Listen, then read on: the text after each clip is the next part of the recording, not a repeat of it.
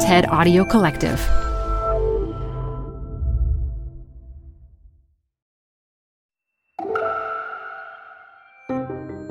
You're listening to TED Talks Daily. I'm Elise Hu. Okay, you're about to hear a talk about teeth. And while that may not sound like the most interesting topic in the world, we all do have a set of them, right? And archaeologist Carolyn Freiwald's 2020 talk from TEDx University of Mississippi makes our teeth both fascinating and connective. This show is brought to you by Schwab. With Schwab investing themes, it's easy to invest in ideas you believe in, like electric vehicles, renewable energy, water sustainability, and more. Choose from over 40 themes. Buy as is or customize the stocks in a theme to fit your goals. Learn more at schwab.com slash thematic investing. Support for TED Talks Daily comes from Odoo. If you feel like you're wasting time and money with your current business software or just want to know what you could be missing, then you need to join the millions of other users who switched to Odoo. Odoo is the affordable all in one management software with a library of fully integrated business applications that help you get more done in less time for a fraction of the price. To learn more, visit odoo.com slash TED Talks. That's O-D-O-O dot com slash TED Talks. Odoo, modern management made simple. Canva presents Unexplained Appearances. It was an ordinary workday until. That presentation appeared out of thin air. Also, it's eerily on brand. Wait, did that agenda just write itself? Words appear, making this unexplainable case. Unexplainable? It's Canva's AI tools. I can generate slides and words in seconds. Really? the real mystery is why I'm only learning this now. Canva.com, designed for work. I want you to think about the image that you see when I say one word migrant. You may have pictured a crowded boat in rough waters, people clinging to the top of a freight train, or crossing a desert wearing worn out shoes. This is what we see in the news cycle 24 hours, day after day, story after story. People who are desperate, fleeing wars, fleeing climate change, fleeing poverty. But in reality, most people move for more common reasons to get a good education, to find a job, to find family members, or to fall in love. And this is nothing new.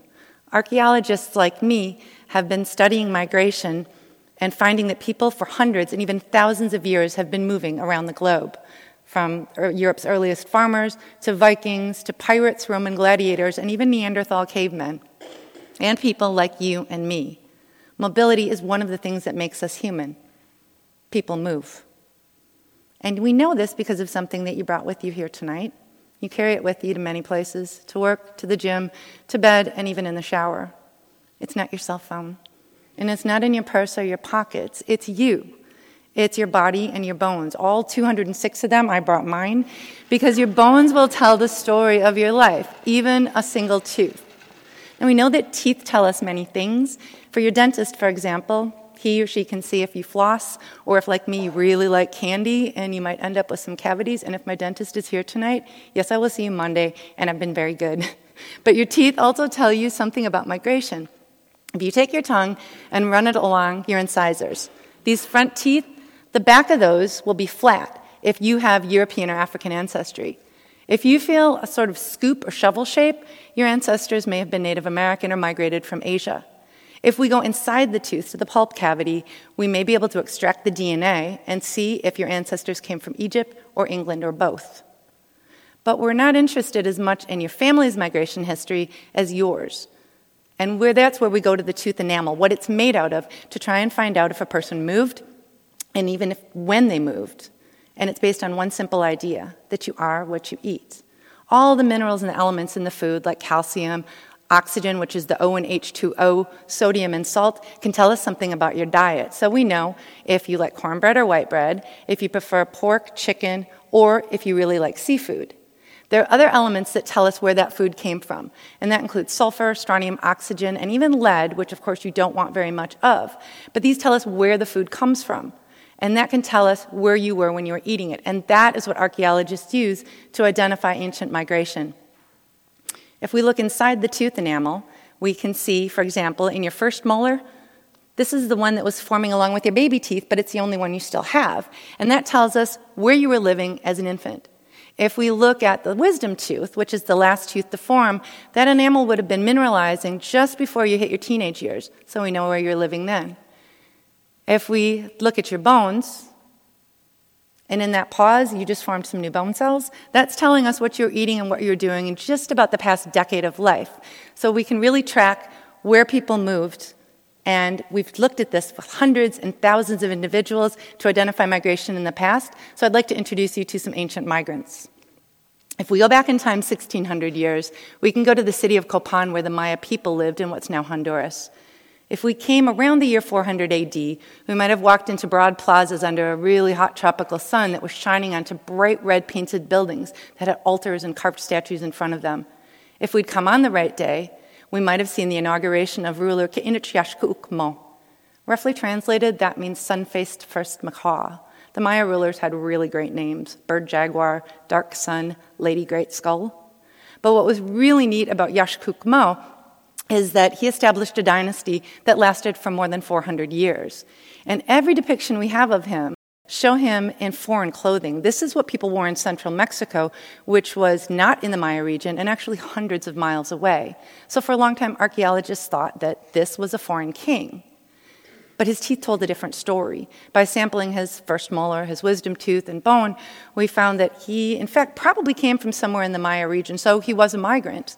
But he may have lived in multiple places before coming to live at Copan, even though he dressed like he was a foreigner, someone from Mexico. And I always think about when the Chicago Cubs were in the World Series and people went out and bought Cubs gear, even though maybe they'd never been to Chicago. It's a good look. But let me take you to another Maya city, and this is where I work, called Xunantunich. In 2016, archaeologists found the largest tomb ever discovered in the country, in Belize. That's where Xunantunich is. And inside that tomb, there was the, remain, the remains of a ruler, but also jade, the kind of plates and the kind of vessels that you might see in a museum, and jaguar bones, which symbolized possibly royal power. This person may have actually even been wearing a jaguar pelt cape. But Xunantunich was a fairly small city, so there was a possibility that this was a foreign ruler. But in fact, looking at the DNA and looking at the tooth enamel, this was no foreign king. She was a Maya queen or some other royalty who was probably local. We actually don't usually find foreign kings and queens.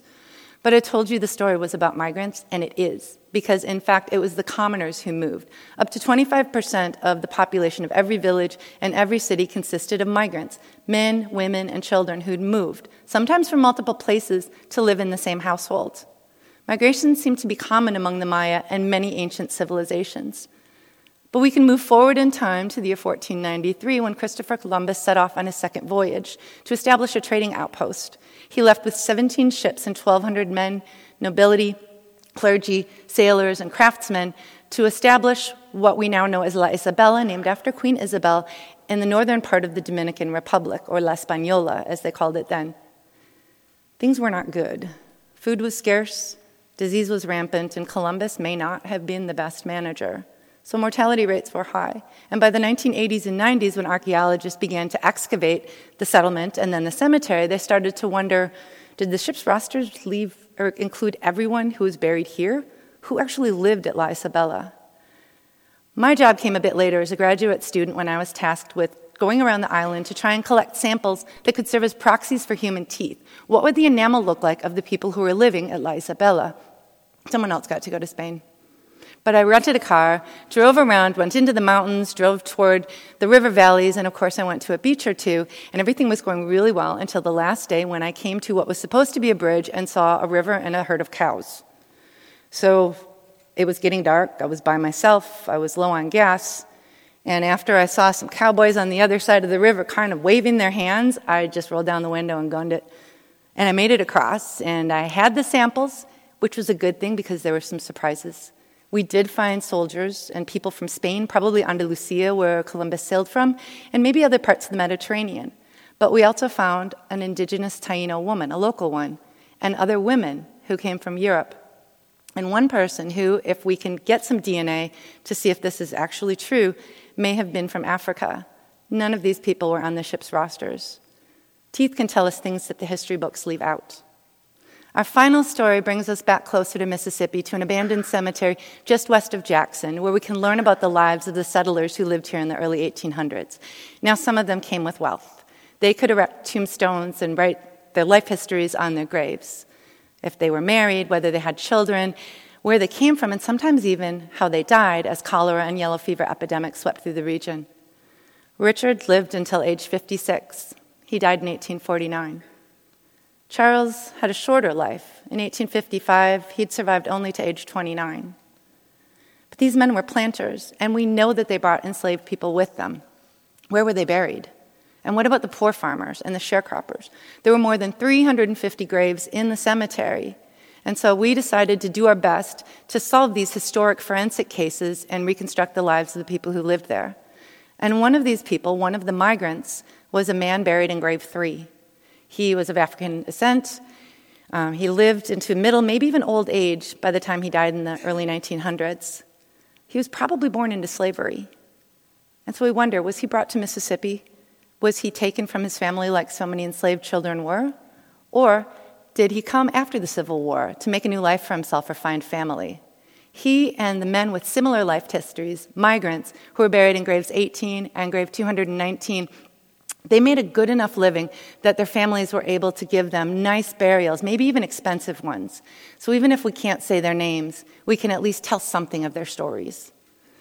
And migration is part of my story too. My grandparents came from Germany. My grandpa in 1923 to join his uncle. And my grandma, a few years later, we just found their travel documents and a picture of my grandma on a lounge chair on one of the big ships that sailed across the Atlantic. We actually don't know exactly why they came, but I imagine it's for the same reason that people come today to the United States because they had a hunger and a hope, if not to make life better for themselves, to do it for their kids. They met in Chicago, got married, and had two boys. One of those was my dad. I'm the third generation of my family to be here, and I'm also a migrant. I've come less than 10 years ago from the Midwest to live in Mississippi. So, whether your family has an ancient migration story or whether you look in the mirror and see yours, remember that every time you smile and show your teeth, you're sharing that. Thank you.